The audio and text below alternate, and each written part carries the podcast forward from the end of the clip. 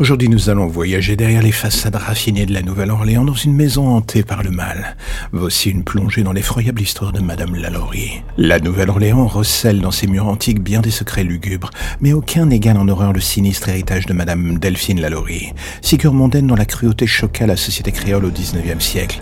Du prestige aux ténèbres, voici le récit glaçant de celle qui hante encore la cité du Croissant.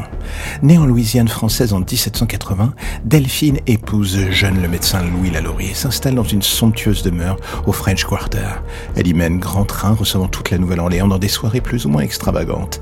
Personne n'imagine alors la face cachée de cette femme distinguée. Car derrière la façade raffinée se dissimule une insondable noirceur. Des rumeurs de mauvais traitements sur des esclaves circulent partout mais restent ignorées. Jusqu'à cet incendie en dix-huit cent trente-quatre, révélant l'effroyable vérité. Un réseau secret de cellules et de chaînes, des instruments de torture et des cadavres suppliciés. Bientôt, la rumeur enfle sur les expériences macabres que Madame Lalaurie infligeait à ses esclaves.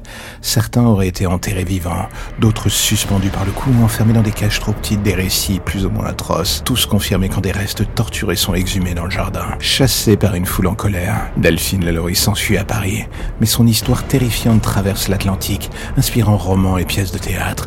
Même après sa mort, son ombre plane sur sa demeure maudite de Royal Street, théâtre de phénomènes plus ou moins étranges. Classée monument historique, la maison de la Lalaurie attire désormais touristes et chasseurs de fantômes, fascinés par son lourd passé.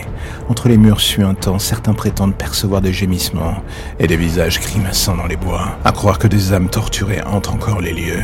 À bientôt, chers auditeurs de l'ombre.